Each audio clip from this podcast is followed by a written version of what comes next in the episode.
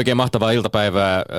Se on Yleisradion ympärillä käynyt sellainen kuin tällä viikolla, että parempaa tilaisuutta puhua tunti golfista ei voisi olla kuin juuri tämä hetki tässä näin. Meillä on nimittäin vieraana tänään Suomen kaikkien aikojen golf, golfa ja golfammattilainen Mikko Ilonen ja puhumme hänen kanssa hetken päästä lisää. Mutta ensin sitä lähtisin pohtimaan hieman sitä, että mistä tietää oikean urheilijan ja harrastelijan välisen eron. Mä pääsin itse ainakin hieman tietämään ja tunnistamaan tätä eroa viime viikonloppuna Lapissa Saarisella lähettyvillä, kun osallistuin ensimmäistä kertaa elämässäni massahiihtoon, tämmöiseen Suomen ladun järjestämään, toista kertaa järjestämään kiilopäähiihtoon Kiilopäätunturin kupeessa Urho Kekkosen kansallispuistossa ja itse harrastelijana ja ehkä, ehkä vähän tuossa valmistautumiskaudella turhan paljon radio-ohjelmia ja musisointia ja turhan vähän reeniä vääntäneenä sellaisena.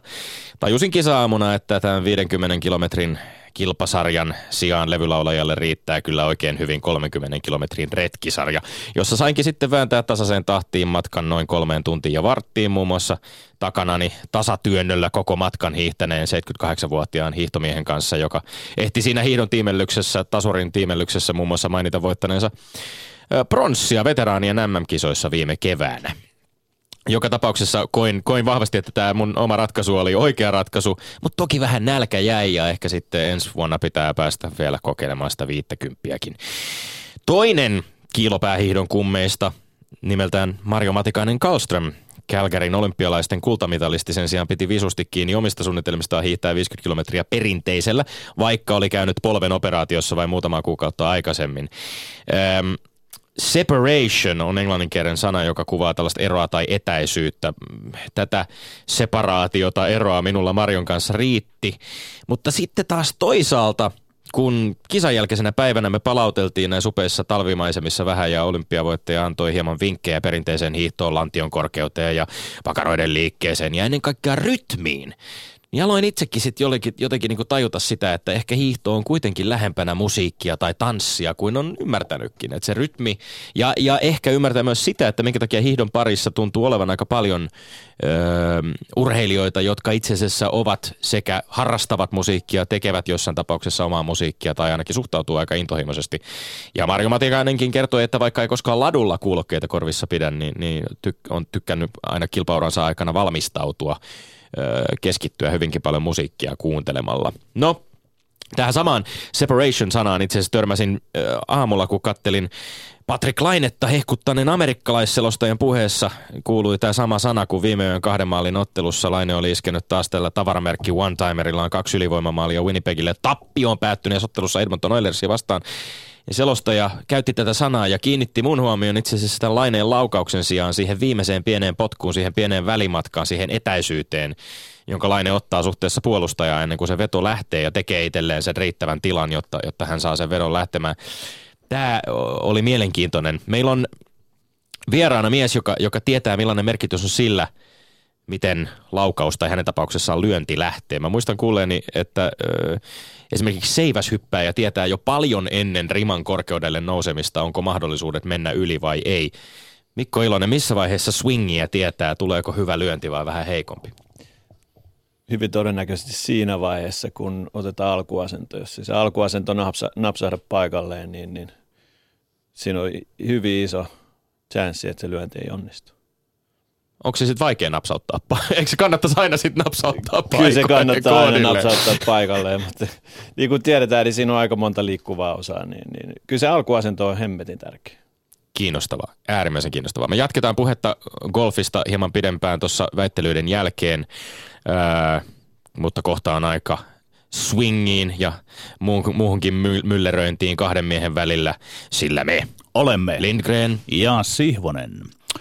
Paremmanpuoleiset kiitokset sinne pohjoiseen seniorineuvonantajalleni Keijo Ässälle ja melkopuoleiset kiitokset sinne itään juniorineuvonantajalleni Jyrki Teelle. Ja vuorostani onnittelen itseään, että sain junailtua teidät kaksi taas kotiini Hoon kaupunkin, Sairion kaupungin osana siellä maineikkaan pihasaunani ylälauteille.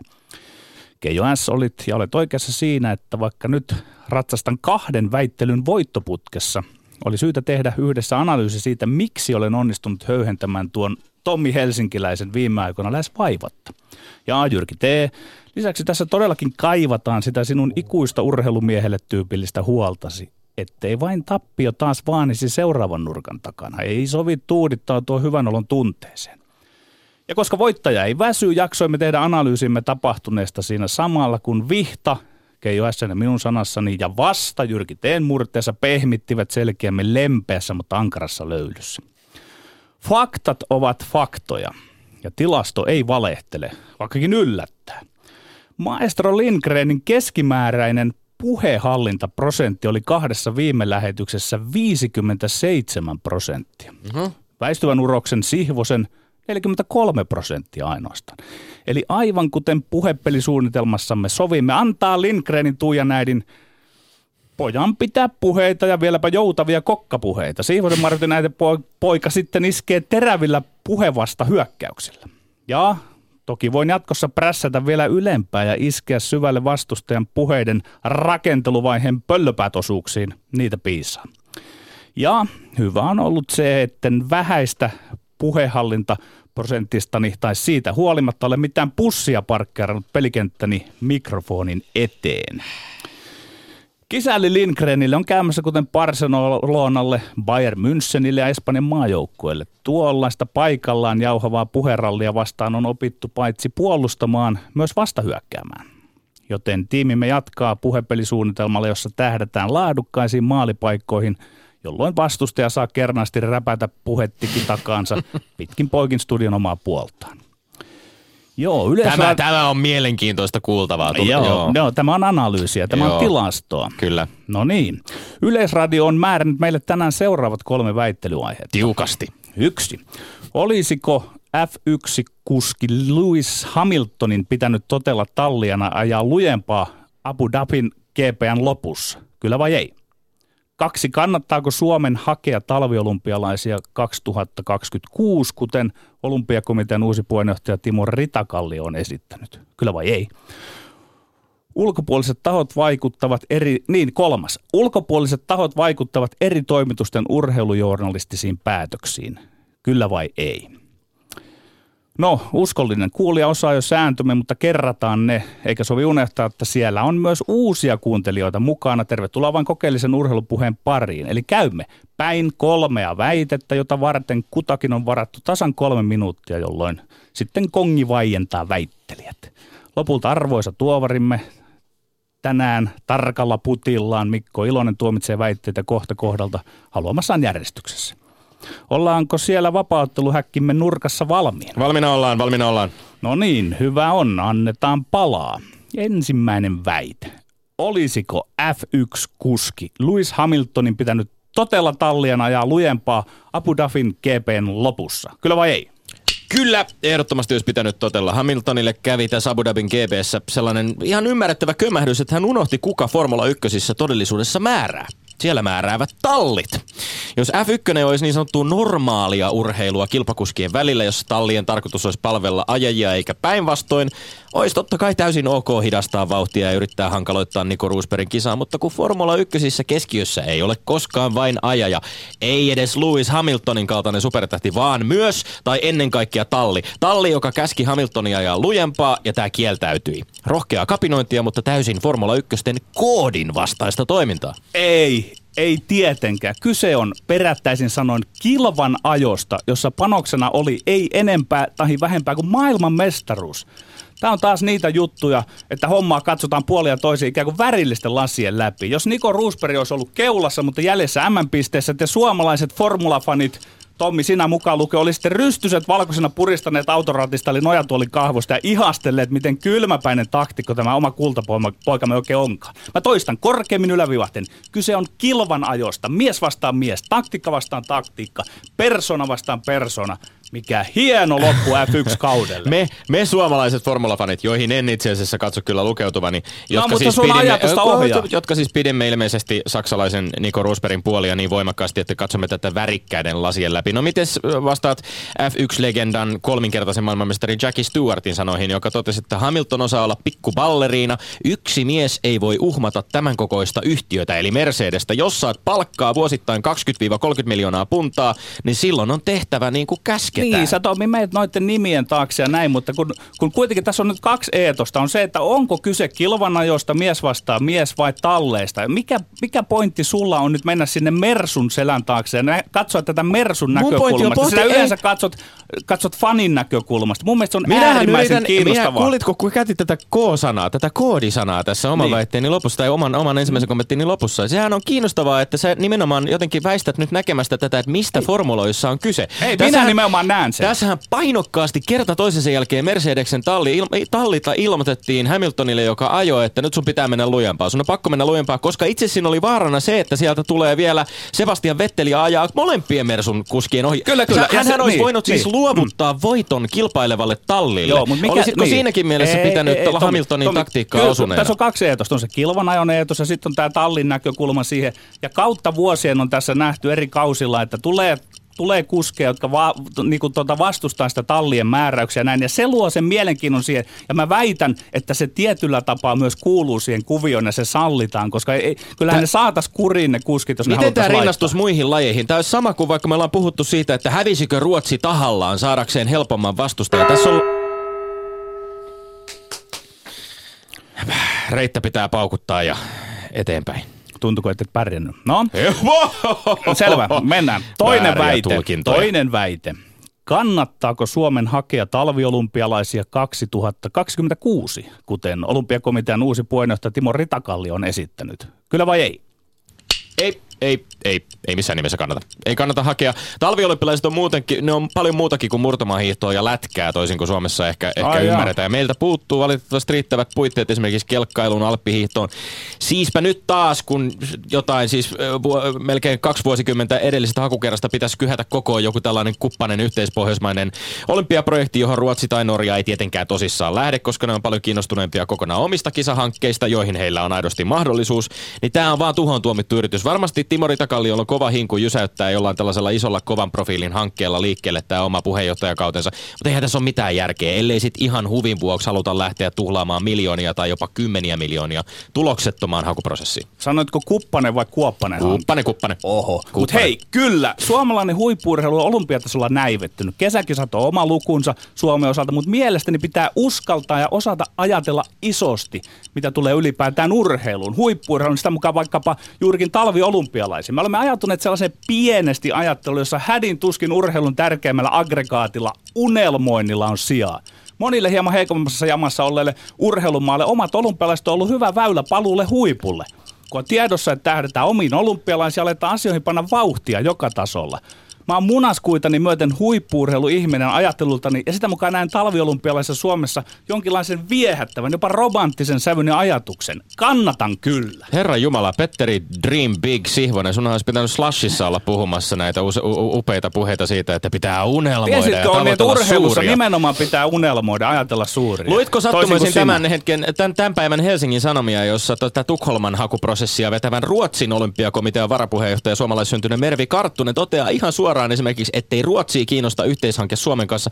Tukholma on hakemassa, niillä on kolme vuotta jo ollut vireillä oma hanke näihin samoihin talvikisoihin 2026. Ruotsi ei ole koskaan järjestänyt talvikisoja, heille ei ole tarvetta lähteä mihinkään tämmöiseen yhteispohjoismaiseen hankkeeseen. Niin, niin Paljon no niin, todennäköisempää, niin. että me, mm. meille jää tästä vaan mi, mi, mitä, mitä, ruots, mitä, mitä ruotsalaiset tekevät? He ajattelevat suuresti, he unelmoivat, haluavat kisansa sinne. Ja pitääkö meidän tässä nyt sitten niin tyytyä siihen, meidän että pitäisi, me olemme tällainen pieni pitäisi, olematon kuihtuva Meidän pitäisi tyytyä siihen, että yksinään meistä ei näitä, näitä kisoja on järjestämään ja valitettavasti kansainvälinen olympiakomitea on tupannut nämä kisat antamaan jär, kisajärjestäjille, jotka pystyvät yhdessä maassa järjestämään kaikki kisat. Niin, niin, niin sä katsot tätä nyt semmoisen niin kuin, äh, nihilistisen realismin kautta. Niin, niin, ja se, se on juuri se, mikä tappaa huippuurheilua. Nimenomaan mä pidän sitä hienona näköalana, että etenkin talviurheilulajissa, missä suomalaisilla on vielä jakoa, voitaisiin ajatella ja tutkia isosti, että olisiko se mahdollista järjestää. Pitää mennä sitä Tämä kohti. on jännä, että unelmille saadaan siivet. Petteri Sihvonen puhuu tällaista, kun veikkaisi, että Petteri huippuurheilun totuus on karmea. Sihvonen näki sinä olympialaiset itse isona uhkana, että mihin kaikkeen urheilu, tämä vähän liian vakavasti itsensä ottava urheilukansa niin. vielä päättää sormi jäi pystyyn, mutta se jäi pystyyn. Sormi jää pystyyn, niin sormi jää pystyyn. Mm. Silloin vaan suu lyödään kiinni. Mutta kolmas väite. Ulkopuoliset tahot vaikuttavat eri toimitusten urheilujournalistisiin päätöksiin. Kyllä vai ei? Tämä on kiinnostava. Minä väitän, että meillä on Suomessa vuosivuodelta laajempi, erikoistuneempi, asiantuntevampi urheilujournalistinen kenttä, jonka isoin ongelma tuntuu olevan itse asiassa se, että liian vähän aikaa ja resursseja käytetään sellaiseen tutkivaan journalismiin, jonka pyrkimyksenä olisi purkaa – tai selvittää esimerkiksi suomalaisen huippuurheilun vallankäyttöä tai taloudellisia rakenteita. Mutta vaikuttaako ulkopuoliset tahot suomalaisen urheilujournalismiin, en usko. Mä väitän, että enemmän siihen vaikuttaa itse asiassa tekijöiden oma turha varovaisuus, kyvyttömyys ehkä hahmottaa urheilun ja ympäröivän yhteiskunnan välisiä suhteita sekä kenties myöskin ihan mukavuuden halu. Toisaalta toisaalta vastaus sinulta. Mutta hei, Eepä. kyllä, Asetelman suurin ongelma on siinä, että televisiosopimukset jakavat eri lajit sulle, mulle, sulle, mulle, eri kanaville. Tästä sitten seuraa tilanne, jossa tietyt lajit saavat ymmärrettävästi enemmän ruutuaikaa tietyillä kanavilla, mutta myös tavallaan lempeää kohteluakin. Eli urheilujournalismin urheilulähtöinen itsemääräämisvalta kapenee tässä kanavarallissa. Ja joo, siitä olemme yhtä mieltä, että perinteisesti urheilutoimittajat vaalivat suhteita urheilija urheilujohtajiin, mutta ei kinata siitä nyt. Niin sehän on vakava journalistinen ongelma. Ja siis niin, ja se, ja, mutta se, ja media... me voidaan todeta tässä, mutta eikö niin? Joo, mutta no niin. musta on kiinnostavaa, että se vettää niin televisiokanavien ja televisiosopimusten suuntaan. Sitten kyllä, televisiot, kyllä. sopimukset uhkana suomalaistoimitusten tekemisille. tekemisille. Haluatko, että selitän? No, mun mielestä siis on, on erikoinen päätelmä, koska mä näen itse asiassa niin enemmän, että jos, tietyt, jos ja kun tietyt kanavat satsaa tiettyihin lajeihin, niin silloin itse asiassa myöskin näiden kyseisten lajien ympärillä tapahtuva journalismi on kaikkein, kaikin puolin runsaampaa ja se myöskin on runsaampaa, Kyllä, se on, se on runsaampaa, se on joskus jopa asiantuntevampaa, mä myönnän sen, mutta se kriittinen puhe loppuu tasan tarkkaan siihen. Oletko nähnyt näitä studioita, kun on vaikka Lätkän MM-kisat, niin siinä on semmoinen fani-asenne, että ne suorastaan toivoo siellä studiossa, että leijonat pärjäisi. Ja tämä fani-asenne on yksi asia, mikä, on, niinku, mikä leimaa suomalaisia urheilujournalisteja ja toimituksia. Ja sitten mä sanon vielä tuosta televisiokanavasta nopeasti sen, että, että ei se riitä, että mietitään, että on, on vaikka niin tuota sanomat, niin sanomilla se televisiotuotte on pikkusen pliisu, mutta se, se myös ajautuu sinne lehtiin ja näihin. Että tavallaan se televisio on sen takia se pointti tässä. Että siellä tehdään diilit ja sitten se leimaa sitä Mä koko ketjua Uskon itse asiassa, että kyllä niin kuin samaan tapaan kuin täälläkin, kun tätä yleisradiokin nyt esimerkiksi tämän viikon kohunnan, kuohunnan ja kohunnan ympärillä arvioidaan, niin aivan liikaa ajatellaan, että, että jollain talolla tai jollain konsernilla olisi joku yksi linja, kun itse asiassa on lukuisia toimituksia, jotka tekevät jatkuvasti päivästä toisen omia ratkaisuja ja päätöksiä. Yksittäisiä toimittajia toimittajia, jotka toimivat tietyllä tavalla. Mun mielestä on kiinnostavaa myöskin, että toisin kuin Petteri Sihvonen, mä en ole elämässäni koskaan työskennellyt yhdessäkään urheilutoimituksessa, enkä tiedä pitäisikö olla niin huolissani siitä, että jos pitkään urheilulehdessä uraa tehnyt Sihvonen toteaa täällä ääneen, että joo, ulkopuoliset tahot kyllä, vaikuttavat kyllä. eri toimi- niin, toimitusten no, urheilulehti oli vähän eri asia. Siellä, siellä Ai, se oli eri asia, niin, koska ha- sinä mä kerron miksi. Ei, ei, mun, mun, ei ollut mun ansiota. Harkimo ja Kummola yritti tulla sieltä Olli-Pekka Lyytikäisen kautta, mutta mulla oli semmoinen päätoimittaja kuin Jukka Rönkä Pieni name droppauskin siellä pääsi tulemaan vielä. Ei siinä mitään. Näin on päivän ja viikon kolme väittelyä väitelty. Muistiinpano kynä on jonkinlainen koristelukynä ainakin on syyhynyt tuolla Mikko Ilosen nurkassa ja kohta siirrymme kuuntelemaan hänen mietteitään viikon voittajasta. Ylepuheessa Lindgren ja Sihvonen. No niin, Mikko on ota ohjat tuomarina kyllä, diktaattorina. Joo, mulla on kyllä tota noin, paperi on merkintöjä täynnä. Tota noin, ja, ja mä voisin aloittaa tuosta viimeisestä. Ja Petteri häviää tämän viimeisen aiheen sillä, että se tuo noin TV-kanavat mukaan, koska mä näen sen sillä lailla, että ne lajit, mitä ne ikinä onkaan, niin ne tuo sen oma kiinnostuksen näille sitten kanaville, ketkä sen sitten nappaa omiin, eh, omille kanaville ja, ja, ja näyttää sitä suurelle yleisölle. Mutta sitten... All right. Näyttäisi käänteisessä järjestyksessä johtoasema. Mä en tiedä, pitäisikö siitä olla innoissaan vai huolestunut, mutta joka tapauksessa yksi piste Lindgrenin laariin kyllä, näin aluksi. Kyllä. Siis ta- sen verran vielä alustan, että olihan tämä tasainen, mutta tota, noin kuitenkin aika selkeä sit loppupelissä tämä viimeinen, mistä aloitettiin, niin, niin mun mielestä tämä käänsi koko pelin ihan vähän Sa- lailleen, mistä, mistä lähdettiin liikkeelle, koska talviolympialaiset oli yksi aihe, mutta mä näkisin, miksei nähdä tässä vielä isompana tätä, että mentäisiin sinne kesäolympialaisiin. Haettaisiin niitä. Että vielä pitäisi nähdä isompana. Koska nyt meillä on se ongelma, että, että me tarvitaan yhteiskisat sitten. Mutta jos meillä olisi kesäolympialaiset, eihän me tarvita siihen ketään muuta kuin Suomi. Suomi tekee sen. Ja jos saan sanoa, Niin miksi, se- Ja miksi, suoraan isosti. joo, ja miksi, miksi mulla oli sormi pystyssä, tänne ei saa vaikuttaa nyt sitten enää tuohon sun tuomioon, jos sopii Mikko Ilonen. Mutta mä, mä ajattelin myös niin, että kun se paisuu ja paisuu se olympialaisten homma, niin voisiko joku Suomi olla ensimmäinen maa, joka järjestää pikkusen säällisemmät kisat, missä ei tarvitse aina tavallaan lyödä laudalta niitä edellisiä. Ja esimerkiksi näihin kesäkisoihin se voisi olla ihan hieno ajatus. Niin se tavallaan Nimenomaan. kil, kilpavarustelu. Käytettä, käytettäisiin mm. sitä tota, pöydän alta menevää rahaa vähän vähemmän, mitä niin kuin ehkä aikaisemmin on käytetty. Et koska mä uskon, ne budjetit, mitä tulee kansainvälistäkin tietoa, niin niihin ollaan kyllä lisätty suolaa ja pippuria ihan tarpeeksi. No right. Eli, ja tämä on kiinnostava väite, koska siis tai se kiinnostava huomio siinä mielessä just nimenomaan, että, että on aika, aika jännää, että, että näitä talviolympialaiset, jossa tosiaan meillä on se tunnettu tosiasia, että, että näillä äh, lakeuksilla ei yksinkertaisesti alppihiihtokisoja, olympialaisten alppihiihtokisoja järjestetä. Että me ollaan tavallaan niin kuin joudutaan turvautumaan sitten johonkin ulkopuoliseen apuun siinä. Kyllä. Miksei sitten kesäolympialaiset? Mutta mut siis kakkosväitteeseen livuttiin näin jo, joka oli tämä keskimmäinen olympialaisväite. Mitenkäs siinä tuomarin nuija sitten heilahti? Joo, eli siis mä käännyin Petterin puolelle Joo. tässä Yes. Kyllä. Joo, joo, se oli ihan, ihan selvä peli ensimmäisestä puheenvuorosta lähtien, että tota, siinä vaiheessa kun Tommi avasi Nekan kautta, niin, niin se ei, ei, ei, ei tarvinnut edes kuulla Petterin Mä hörristin korvia. Niin Joo, ainoa, siis ainoa lisäys mulla oli siihen eh, tähän aiheeseen, että miksei sitten vielä isommin mennään sinne isompa, isoimpaan. Jos halutaan tehdä isosti, niin, niin mennään suoraan kesäolympialaisiin. Tässä- Silloin tässä- ei tarvitse ketään mm. Ruotsia tai Norjaa olla mukana, ei tarvitse alkaa rakentaa mitään rännejä. Tässä tota, äh, Ari Pusa, joka Helsingin Sanominkin pari, pari äh, artikkelia itse asiassa ki- kirjoittanut nyt tästä 2026 äh, mahdollisesta hakuprosessista. Ensi vuoden marraskuuhun, eli marraskuuhun 2017 mennessä hän pitää itse asiassa virallinen kisahakemus sitten olla tehtynä, jos Suomi aikoo sitä tehdä. Hän, hän kävi läpi tässä vaan tätä äh, 90-luvun lopulla tehtyä hakemusta, kun haettiin 2006 talviolympialaisia ja kuinka Juan Antonio Samarancho oli sups, suiskute, supsutellut, kuiskutellut suomalaisten korviin, että hakekaa, hakekaa ja sitten Helsinki Lahti ja Lillehammer silloin hakivat yhdessä.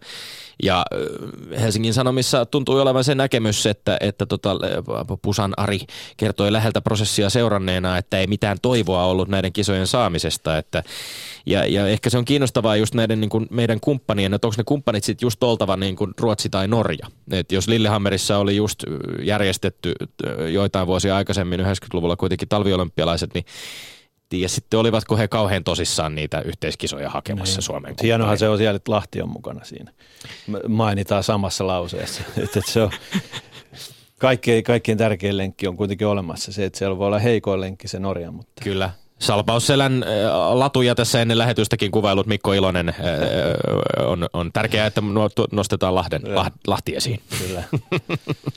Hyvä, no mutta yksi yksi tilanteessa käänteisessä järjestyksessä päädymme ensimmäiseen väittelyyn ja äh, siinä puhuttiin sitten formuloista. Joo, te, se oli sitten vähän niin kuin, molemmat oli pikkasen hakusessa siinä.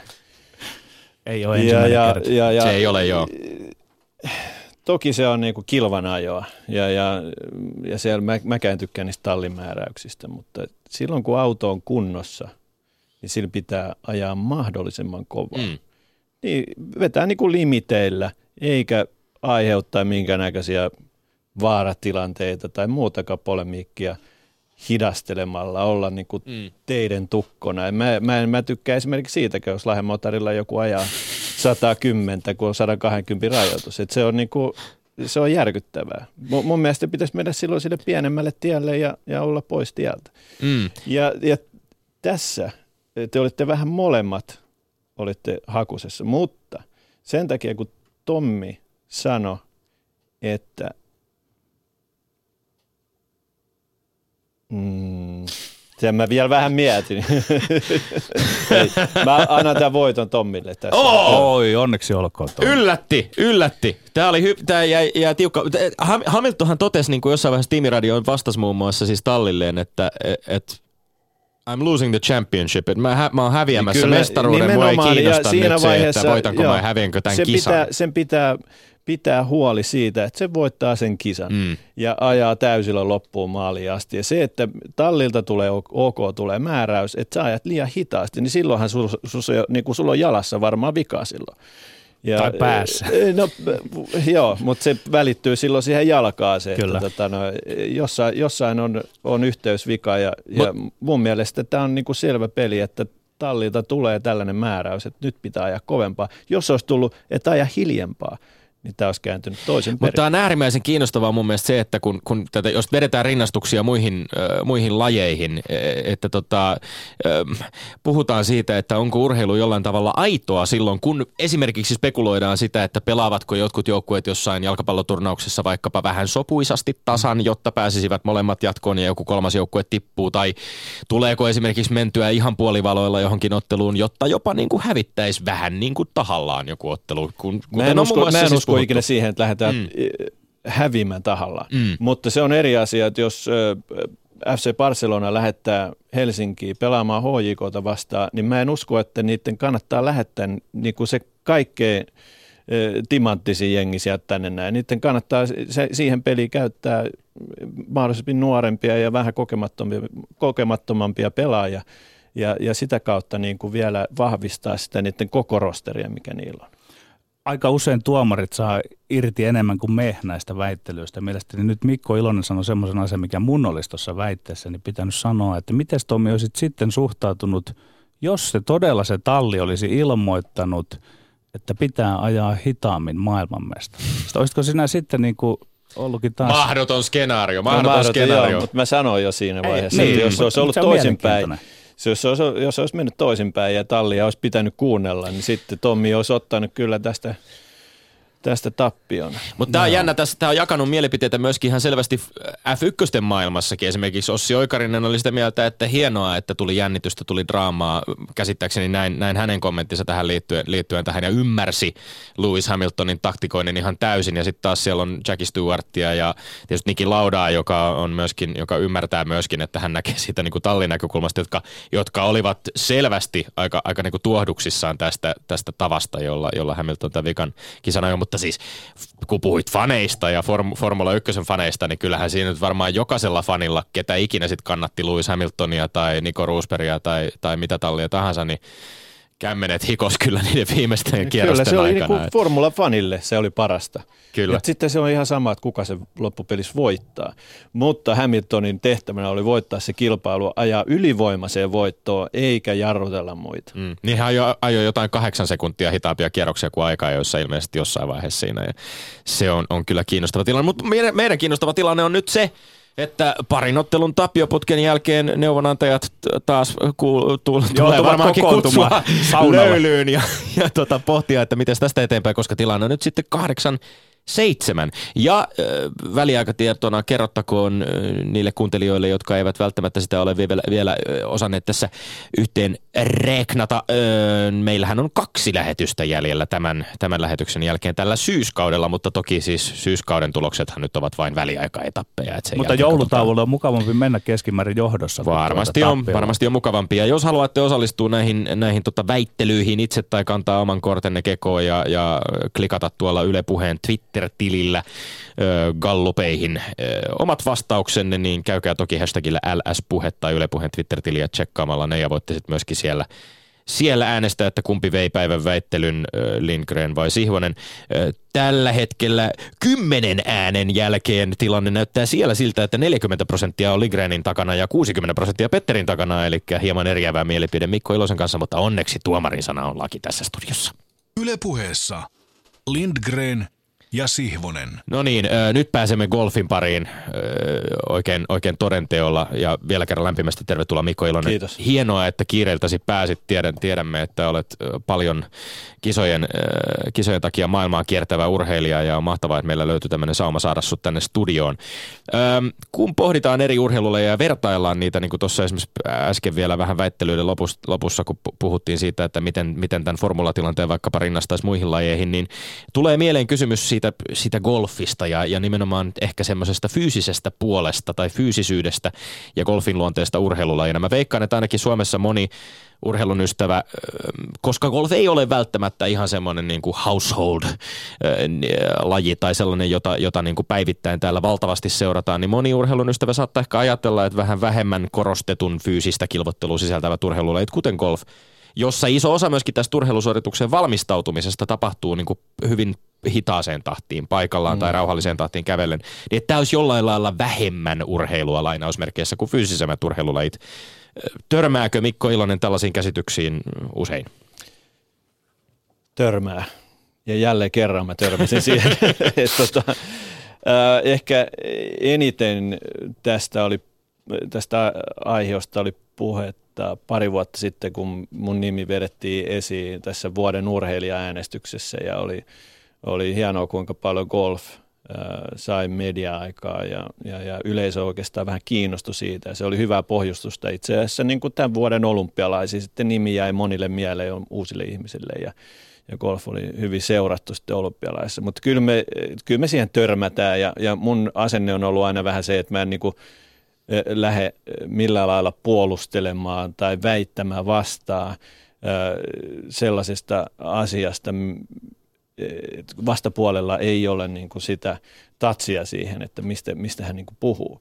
Niin, niin mä oon antanut asian olla ja se ei millään lailla niin kuin mua vie suuntaan eikä toiseen, että jos toinen, toinen arvostelee sitä ei vähemmän, tai sanotaan vähemmän urheiluna. Se on, se on peli, ja, ja, ja kaikki suurin piirtein tietää, mitä siinä pitää tehdä mahdollisimman vähillä lyönneillä, saada se pallo sinne reikään ja siirtyä seuraavalle ja tehdä se uudestaan ja tehdä se uudestaan ja tehdä se 72 kertaa sitten kilpailun aikana ja sitten tehdä se neljä viikkoa peräkkäin ja sitten pitää viikon taukoa ja sitten tehdä taas kolme viikkoa sama uudestaan. Niin Tämä lienee itsestään selvästi fyysisesti siinä, tota, no, joo, siinä, siinä kun pitäisi nähdä vähän niin kuin se pidempi aikahaarukka, että se ei, ei puhuta niin kuin yhdestä, yhdestä kierroksesta tai yhdestä kilpailusta, vaan voidaan puhua niin kuin esimerkiksi munkin tapauksessa niin vaikka 20 vuodesta. Et, et silloin kun e, mä annan sen esimerkin vaan, koska nyt aina puhutaan tällaista kausi loppuu ja tulee tällainen, mikä se sitten on, välikausi, voi olla harjoituskausi tai ja sitten alkaa uusi kausi taas. Monessa lajissa niin kuin tänään loppuu kausi. Sitten me voidaan vetää kolme viikkoa saunailtaa. Sitten me vähän chillataan kolme viikkoa. Sitten me aletaan treenaamaan, niin se uusi kausi alkaakin niin kuin viiden kuukauden päästä tai kuuden kuukauden päästä. Mä lopetin vähän reilu viikko sitten edellisen kauden. Mä aloitan uuden kauden, mä olisin voinut aloittaa sen tällä viikolla, mutta mä ajattelin, että mä vähän vedän löysää tässä nämä yhden viikon ekstraa, niin mä aloitankin se vasta ensi viikolla. Hongkongissa. Kyllä. Ja sitten sen jälkeen itse asiassa myöskin, kun sulla on tällainen, äh, lähette perheen kanssa äh, Floridaan ja tämmöinen tietynlainen vähän niin kuin valmistautumiskausi, niin senkin aikana tulee jo sitten kisoja tammikuun puolella, eikö niin? Joo, kyllä tulee samalle reissulle sitten, että me vedän vähän pidemmän reissun. Äh, siitä tulee kuukausi Floridassa sellaista äh, treeniaikaa ja sitten si- otan neljä kilpailua siihen putkeen. Mä oon pari kuukautta yhtä, yhtä mittaisesta reissusta. Se on erilainen rasitus, mitä siinä tulee. Et jos joku hiihtää tota, noin paikalliseen hiihtokilpailuun, se on aivan erilainen rasitus, mitä se on ö, meidän lajissa. Me lennetään vähän tota, noin itään ja länteen ja, ja siinä, on, siinä on vähän niin kuin, se ei ole se sprintti, vaan se on kyllä maratoni todellakin. Muistelen blogissani kirjoittaneeni, että Mikko Ilonen olisi pitänyt valita vuoden urheilijaksi, eli itse pidän golfia todellakin urheiluna. Miten sitten, kun meillä on Suomessa edelleen vähän tätä kummallista asennetta golfia kohtaan, niin miten maailmalla? Kai, kai maailmalla golfia pidetään täysiverisenä urheiluna. No kyllähän sitä pidetään. Kyllähän se näkyy harrastajamäärissä. Y- yksi, mihin, mitä mä en niin välttämättä haluaisi nostaa millä lailla Pramille, mutta ihmetellään aika useasti, minkä takia golfissa on niin paljon rahaa mukana niin sehän, sehän on ihan täysin peilattavissa siihen, että kuinka paljon se kiinnostaa maailmalla, miten paljon se TV-ssä kiinnostaa, kuinka paljon katsojia me saadaan ympäri maailmaa. Niin ne määrät on ihan mielettömät. Siitähän se, niin kuin se fyrkka tulee siihen lajiin. Perustuuko se myöskin jollain tavalla sitten ehkä lajin historiaan tai luonteeseen vähän tällaisena niin kuin korostetun yläluokkaisena lajina? Ei, koska ei tästä tarvi hirveän kauankaan mennä taaksepäin, ettei niin, kuin niin sanottu ammattikolfia ollut olemassa, vaan kaikki tapahtuu ja kaikki se arvostetuin osa golfia oli se amatöörigolfi ja pelattiin niistä pokaaleista. ja, ja jengi matkusti tiedätkö, Amerikasta laivalla Britteihin pelaamaan yhden viikon ja siihen, niin kuin siihen meni koko kesä, kun sä kävit siellä. Joo. yhteen kisaan. Nythän me voidaan niin kuin kahden viikon aikana olla niin kuin joka, joka maaonsa kiertää tuossa helposti ja pelata kilpailuja. Onko tällainen vuoden urheilijaan ja vuoden urheilijavalintaan liittyvä spekulointi ja lajien vertailu, niin millään tavalla mielekästä tästä? Me ollaan keskusteltu monien vieraiden kanssa ja puhuttu siitä, että, että niin kuin loppujen lopuksi onko sille mitään järkeä. Jos Petteri kysyy tässä, että miten maailmalla, eihän tästä tarvii mennä kuin Lahden yli. Siellä Henrik Stenson valittiin Ruotsin vuoden urheilijaksi, koska 2013 taisi olla olla upeita saavutuksia. Toki siis maailmanrankingissa kymmenen parhaan pelaajan joukossa yli 250 viikkoa ollut pelaaja, joka, joka muun muassa voitti ensimmäisen ruotsalainen British Openin nyt männä kesänä, mutta, mutta et, et, miten sä näet tämän niin kuin koko tavallaan tämän no, lajien välisen mä en, Joo, mä en ole hirveästi osallistunut siihen. Ne, ketkä muistaa kaksi vuotta sitten tämän keskustelun ja mua yritettiin silloin tällöin kampittaa kysymyksillä, niin mä en lähtenyt niihin ollenkaan mukaan. Ja mun vastaus on edelleen se sama, että mun mielestä lajeja on aivan turha verrata keskenään ja mun arvostus joka ikistä oman lajinsa tekijä, oman tiensä kulkijaa, niin kuin niitä kohtaan on, on iso. Ja se, että se mikään ei nosta sitä joku kansainvälisyys tai sitten joku pienempi laji, niin, niin mun arvostus ei ole minkään la, millä lailla erilaista kahta erilaista tyyppiä kohtaan, vaan mä arvostan sitä, mitä ne tekee ja pysyy niin kuin sillä omalla reitillä ja tekee intohimoisesti sitä, mistä ne dikkaa. Niin itse asiassa tämähän on, tota, voi sanoa, että tämä on urheilijoiden mielipide toisista ja no omasta no, nimen, lajista. Joo, näin. Mutta se on kyllä, jännä sitten, kyllä. että se on jollain lailla vääristynyt sitten, että palataanko nyt sitten siihen, kun meillä oli tuossa väittelyssäkin ne urheilujournalistit, joilla on nämä niin kutsutut omat suosikkilajinsa. Mahtaako siinä kyllä, vääristyä kyllä. sitten keskustelu? Mutta siis, eh, mä uskon myös sen, että kansalaisilla saattaa olla sellainen käsitys, että meillä on kulissien takana urheilijoiden kesken jonkunnäköinen kilpailu menossa. Siitähän ei ole ollenkaan kysymys, vaan jos me tavataan kaupassa tai vaikka Ylen käytävillä muiden lajien edustajien kanssa, niin mehän, mehän ollaan, niin kuin, vaikka ei olla ikinä tavattukaan, niin, niin jollain lailla tervehditään toista ja, ja kuitenkin toisesta tiedetään jotain, niin siitä on aika helppo jotain pientä läppää heittää. Ja se toimii myös maailmalla tosi hyvin, koska Suomi on niin pieni maa ja joku joskus ihmettelee sitä, että miten se voit tuntea tuon toisella lajin urheilijan. Mä sanoin, että Suomessa on hei viisi ihmistä ja tämä on yksi niistä.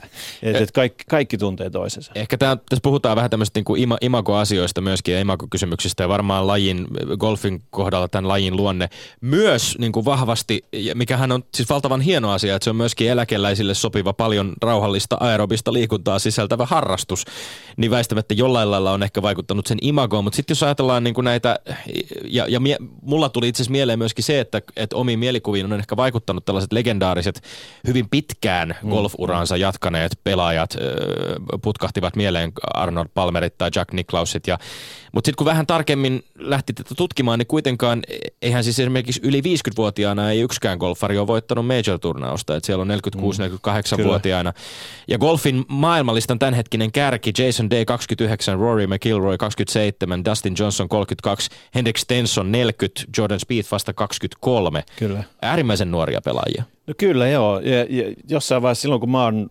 kasvanut golfin mukana, sanotaan 90-luvun puolivälissä tai 90-luvun alussa aina puhuttiin, että jos oli 25-vuotias pelaaja, niin puhuttiin, että ei hän ole vielä valmis. Mm. Valmis mihin oli niin kuin se sellaisen nuoren kollin kysymys mulla tuli, että mi, mihin sen pitää olla valmis, että sehän voi, pystyy voittamaan ihan minkä kilpailu vaan. Ja, ja elettiin siinä käsityksessä, että, että, että nelikymppisenä noin suurin piirtein golfari on siinä iässä, että silloin alkaa tapahtua, niin kyllä, se on niin kuin, kyllä siellä on niin kuin iän kanssa aika moni leikkaus tapahtunut ja, ja siellä pärjää kaverit, ketkä on kaksikymppisiä ja voittaa majoreita ja voi voittaa monta kertaa yhden kauden aikana ja se on niin kuin hieno nähdä, että ei nähdä niitä rajoja enää ja, ja tämäkin menee takaisin niihin olympialaisiin äsken, että miksei, miksi meidän pitää nähdä jotain rajoja, jos me rajoitetaan talviolympialaisiin. He meidän tarvitse rajoittaa sitä mennään kesäolympialaisiin. Minun silmin golf on äärimmäisen mielenkiintoinen laji. Mä saatan esittää nyt useampia kysymyksiä tässä, tartut mihin haluat, mutta että siis onko trendi nyt se, että ollaan menossa kohti tätä, että missä on Tiger Woods, että hän on aloittanut ennen kuin suurin piirtein oppi kävelemään. Sitten on, on pelaajia, jotka on aloittanut, etenkin ennen oli semmoinen trendi, että ajateltiin, että golfin voi aloittaa aika myöhään. Sitten Tomi viittasi tuossa, että sitä voi jatkaa aika pitkään. Ja kuitenkin kyse on taitolajista. Taitolajista sanotaan, että siellä pitää hyödyntää tietyt ö, herkkyysvaiheet ja näin. Mutta taitaa olla hyvin mielenkiintoista, monimuotoista lajista kysymys, että kun, niin kuin tässä nyt kuvailen sitä, niin oikeastaan mikään määritelmä ei tunnu, että niin kuin vangitsee tämän koko lajin. Niin, että ei, ei mikään määritelmä tunnu, tuntunut oikein oikealta. Ja, tänä päivänä mä näen aika, aika epätodennäköiseksi, epätodennäköiseksi sen, että joku aloittaa 15-vuotiaana pelaamaan ja 25-vuotiaana pelaa tourilla. Et, et enemmän on niitä esimerkkejä, että ne on aloittanut viisivuotiaana ja vähän kasvanut siinä niin kuin klubin läheisyydessä, käynyt lätkimässä palloja esimerkiksi kavereiden kanssa, jotkut vanhempien kanssa, jotkut joissain muissa maissa on aloittanut kädin uran esimerkiksi, alkanut niin kuin ymmärtämään lajin päälle sen, että on alkanut kantamaan muiden mailoja ja päässyt sitten sitä kautta lajin sisään. Urat kestää senkin, senkin takia aika pitkään, koska tietotaitoa on tullut lajin ympärille enemmän ja enemmän ja, ja on enemmän näkyy esimerkiksi fysioita tällä hetkellä kisoissa kuin golfvalmentajia. Golfvalmentajia ei tarvitse, niin kuin, niitä ei 24H käytetään joka päivä, vaan fysiot on enemmän siellä siinä jokapäiväisessä toiminnassa mukana. Toki golf-valmentajatkin on, mutta ne ei ole siellä niin kuin maanantaista sunnuntaihin, vaan ne on siellä esimerkiksi maanantaista keskiviikkoa ja sitten niiden duunit on siltä, päiv- siltä viikolta ohi, mutta ne fysio, fysion duunit, ne jatkuu maanantaista sunnuntaihin. Ja, ja si, sitä kautta sitten tietotaito on tullut enemmän ja ymmärretään, että, että mistä johtuu, että jos alkaa urat katkeilemaan jonkun tietyn, tietynlaisen treenaamisen takia esimerkiksi. Ylepuheessa Lindgren ja Sihvonen. No puutuit tähän tota, fysioihin ja valmentajiin. Miten esimerkiksi työskentely sun oman valmentajasi Timo Rauhalan kanssa, miten, miten teidän välinen yhteistyönne toimii, jos nyt ajatellaan vaikkapa tätä mennyttä kautta? Millaisia asioita koet, että valmentaja voi, sä täytät 37 vuotta ihan tässä muutaman viikon päästä, millaisia asioita valmentaja voi, voi tässä vaiheessa urallasi auttaa sua kehittämään? Isoin etu, mikä meillä on Timon kanssa, on se, että me ollaan oltu oikeastaan alusta asti kimpassa. E, et, et silloin kun mä oon tullut golfiin, niin Timo vielä itse pelasi ja sitten siirtyi hyvin nopeasti valmentamiseen. Niin me ollaan oikeastaan oltu siitä, kun mä oon ollut nassikka, niin Timo tietää, mistä mä oon tulossa ja sillä on myös itsellä hämärä punainen lanka olemassa, että minne mä oon menossa.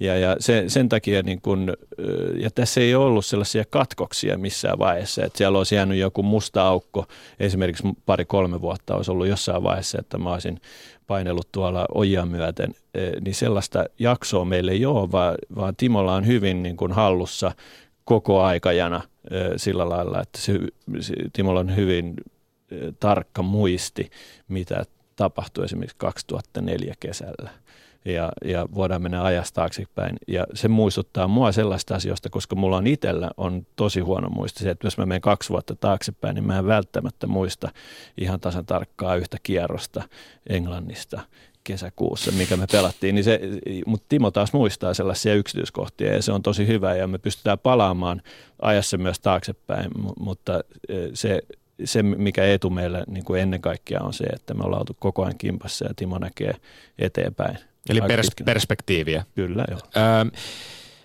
sulla oli tällä päättyneellä kaudella kierroskeskiarvo 71,02,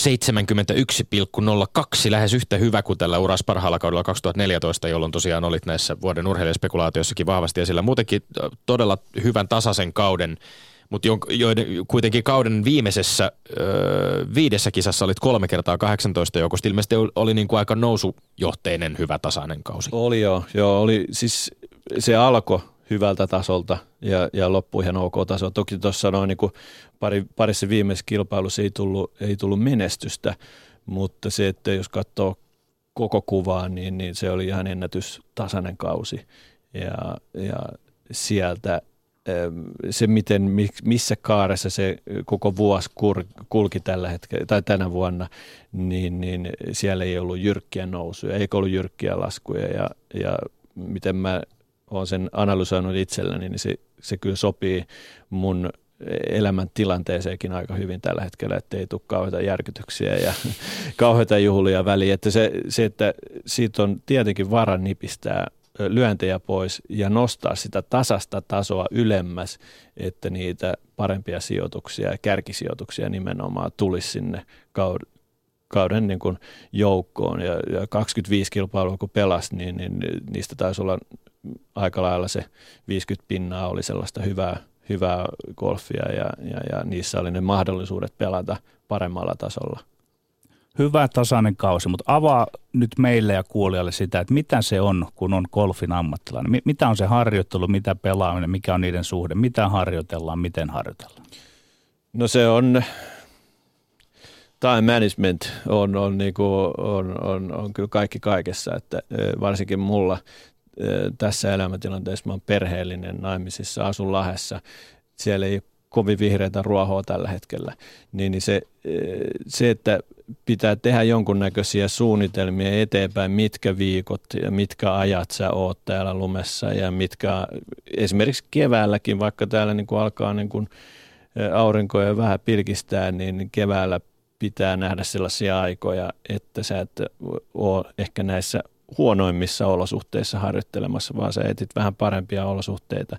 Ja sitten tosiaan se meidän kausi, se on vuoden ympäri niin, niin siellä ei tule tällaisia PK1 ja PK2 mm. väliin, että se, se pitää nähdä kokonaisuutena ja harjoitellaan kauden aikana. Siellä ei ole sellaisia, siellä voi olla sellaisia tason nostojaksoja voi olla, milloin vähän revitellään ja rikotaan ja yritetään koota taas tulevaa varten. Mutta silloin, silloin mennään, sitten, sitten mennään niin kuin kilpailuehdolla myös sillä lailla, että ymmärretään, että minkä takia se, se kolme viikkoa tuolla peliä, mitkä on edessä, niin voi olla aika vaikeaa tuloksellisesti, mutta se palvelee sitä, mitä sä teet sitten niin kuin seuraavat puoli vuotta. Tämä konkretia, mitä Petteri tuossa peräänkuulutti vielä, niin ehkä, ehkä siihen just totesit itse Teemu Turyn tekemässä golf.comin haastattelussa, että, että kun saan tekemistä harjoittelussa ja kentällä hieman paremmaksi kykenen pudottamaan keskiarvosta puolilyöntiä pois, mitä tämä hieman paremmin tekeminen sitten harjoittelussa tai kentällä käytännössä tarkoittaa? No se on... Ö, pienien, pienien pikku, pienten asioiden niin kuin tekemistä vielä paremmin.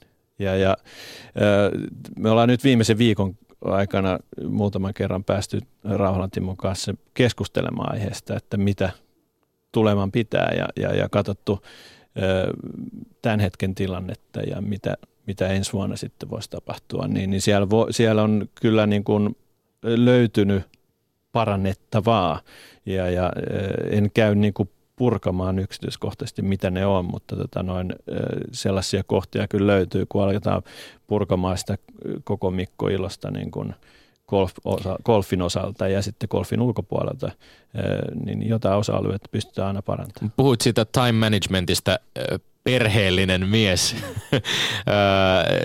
Se on aika kiinnostava, kiinnostava myöskin ajatella, että jos on 25-26 kilpailua, turnausta vuoden Kyllä, aikana. Joo. Käytännössä siis keskimäärin joka toinen viikko on turnaus jossain ja on kuitenkin useamman päivän kisoja ja matkustelut ja muut siihen päälle, niin, niin miten, miten tähän kaikkeen pystyy yhdistämään sitten sen perheelämän? Sä oot kuitenkin korostanut julkisuudessa myöskin sitä, että perheellä ja perheelämällä on sulle iso merkitys.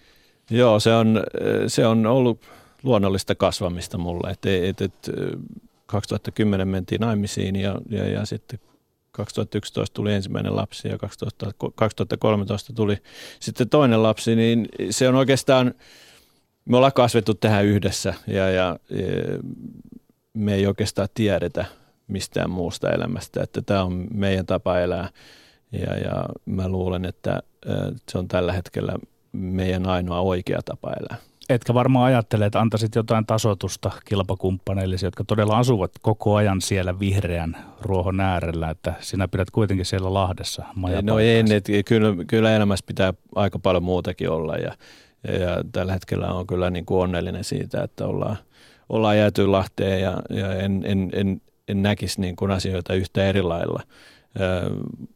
Pieniä muutoksia joka vuosi voi tulla, mutta se ei niin kuin muuta millään lailla sitä kokonaisuutta. Yle puheessa Lindgren ja Sihvonen. Öm, puhutaan niistä olympialaisista hetken aikaa. Golf palasi olympialaisiin 112 vuoden tauon jälkeen Riossa, missä, missä itse sijoitut miesten golfissa jaetulle siellä 21 tuloksella kolme alle paarin. Öm, kuvaile vähän sitä, millainen oli, oli tämä kokemus kilpailla kesäolympialaisissa? No oli se jo kyllä niin kuin aika makea homma kokonaisuutena. Että kyllä ihan pimeeseen mentiin, kun öö, oikeastaan ennen olympialaisia, pitkä aika ennen olympialaisia, kukaan ei oikein tiennyt, että mitä tästä tulee. Mutta se viikko, kun lähti käyntiin siellä Riossa, niin kaikki oli, se näki niin kuin kaikista oli valmentajat ja pelaajat ja kädit, mun, esimerkiksi mun oma kädi niin kuin aivan fiiliksissä koko tapahtumasta. Ja, ja, ja silloin kun se viikko lähti käyntiin, niin kaikki oli, että jes, tämä on niin kuin tämä on kova juttu golfille ja meille, ketä siellä olla. Ei keskitytä niihin, ketä siellä ei ole, vaan keskitytään tähän, ketä siellä on paikalla ja, ja pelataan hyvä kilpailu. Ja siitä tuli tosi hyvä kilpailu, koska e, se kenttä ja olosuhteet oli just sellaiset, että ne karsii e, ne jyvät takanoista, eli ne parhaat pelaajat tuli sieltä sinne mitalleille. Sä puhuit siitä, että, että raha on vahvasti läsnä golfissa lajina ja olit, totesit ilmeisesti Rauli Virtasen kirjoittamassa jutussa Golflehdessä myöskin tätä Riossa pelaamista niin, että että että pelattiin upealla kentällä pelkästä kunniasta. Kukaan ei tullut sanomaan, että se yksi putti maksoi muuten sulle 50 000 dollaria golfissa. ja, ja totesit, että golfissa raha liikuttaa pelaajia jo aivan liian paljon. Onko tällainen suhtautuminen niin kuin lajin ammattilaisten huippuammattilaisten joukossa jollain tavalla yleistä vai, vai kenties harvinaista? Se on... Äh se olympialaiset on sillä lailla tosi hyvä juttu, koska seuraavan kerran, kun golf on taas olympialaisissa 2020 Tokiossa, niin me tullaan nä- näkemään siellä kaikki parhaat pelaajat. Se on ihan varma asia, koska ne, ketkä ei ollut nyt tällä kertaa mukana ja pääse seuraavan kerran, niin ne ei tee sitä virhettä uudestaan, että ne jättäytyisi pois. Joo. Toki voi tulla niin kuin loukkaantumisia ja muuta, mutta se, että paras mahdollinen field niin kuin saatavilla, niin tulee paikalle. Se on ihan pommin varma juttu. Ja, ja niistä kisoista tulee vielä, niin kuin Rio pohjusti hyvin ja se oli hieno aloitus siellä, mutta mä uskon, että Tokiosta tulee vielä kovempi juttu. Mutta ehkä se on meiltä maalikoilta turha kysymys, että onko eri lyödä palloa, kun siinä ei lyö rahasta. Tuskin sinäkään, vaikka pelaat siellä ammattilaiskiertoilla, niin enää mietit että sitä, että onko se nyt 50 000 putti vai ei. No vai? joo, ei, ei kyllä. Ei, ei silloin, sinänsä siinä ei kyllä niin kuin mitään eroa. Se, se oli makea fiilis vaan seisoo, tiedätkö ykköstiillä, sä näet, sä pelaat vaikka saksalaisen ja Britin kanssa siinä tai englantilaisen kanssa, niin ne, siellä on Saksan lippua ja sitten se on Suomen lippuja ja sitten siellä on niinku niitä englantilaisia ja se on niinku erilainen atmosfääri koko, koko tapahtumassa ja se sai niinku veren virtaamaan vähän eri lailla. Sä, että, mä mainitsin myöskin, että Caddy oli, oli äärimmäisen fiiliksissä. Sä aloitit itse asiassa tämän, tämän kulun, kuluneen vuoden tammikuussa yhteistyön uuden Cadin Kyllä. Jason Hempelmanin kanssa. Työskennelty melkein vuosikymmenen etelä-afrikkalaisen Reginald Retsi Mokhosin kanssa. Ja, ja voitko avata hieman sitä vielä, tämä on kiinnostava tämä parivaljakkona ö, kisoissa kulkeminen. Voitko avata vähän sitä, millainen merkitys Cadilla on golfpelaajille? Onko esimerkiksi Mokhosin vaihtuminen tähän Hempelmanin vaikuttanut jollain tavalla niin kuin sun omaan peliin tai kokemukseen siellä kentällä? No se voi, se että puhuttiin äsken siitä, että oli tasainen kausi ja se kulki kuin juna eteenpäin ja, ja, ja mä luulen, että uudella kädellä Jasonilla on omat näppisä pelissä siinä myös jollain lailla. Että se on sen suorittaminen, jos sitä kädäämistä voi vaikka suorittamiseksi kutsua, niin se ei kyllä niin kuin ailahtele kovinkaan paljon laidasta laitaa. Kaveri painaa kuin tota noin, aika varmasti eteenpäin. Et se on niin kuin, sen hyvän päivän ja huonon päivän ero ei ole kovin iso ja se kyllä niin kuin omalta osaltaan varmaan on peilannut myös mun pelaamiseen tällä kaudella. Olet Mikko Jalonen noussut lajissa, jossa periaatteessa Suomesta ei ihan noin korkealle ehkä pitäisikään nousta, mutta minkälaisena urheilijana sinä pidät itse? Oletko sinä lahjakas golfari vai oletko sinä työtelijäs golfari?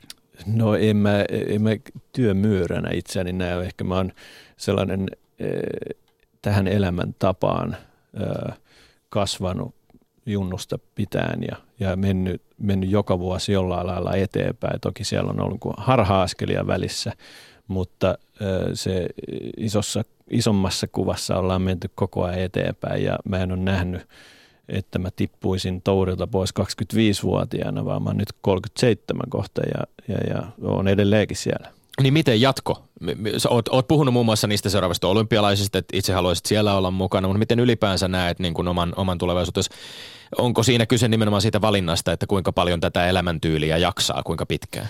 No mä jossain vaiheessa mä mainitsin siitä, että ne, ähm, nelikymppisenä äh, pelaaja on niin kuin, tai uskottiin siihen, että se on, on kaikkein kovimmillaan ja, ja ura on niin kuin huipussaan, niin mä uskon vakaasti siihen, että tässä mun tapauksessa se pitää paikkansa. Että seuraavat, seuraavat neljä vuotta tulee olemaan mun niin kuin sitä niin kuin parasta aikaa ja, ja totta kai se, se hetki, missä ollaan nyt, niin on, on sitä parasta aikaa. En mä katsele paljon taaksepäin. Toki iloitsen niistä tapahtumista, mitä on tapahtunut, mutta katsotaan eteenpäin. Yksi pienen pieni kysymys loppuun, joka oli niin herkullinen, että on pakko tarttua golfia harrastavalta ystävältäni, ystävältäni Tero, Terttu Arnbergilta.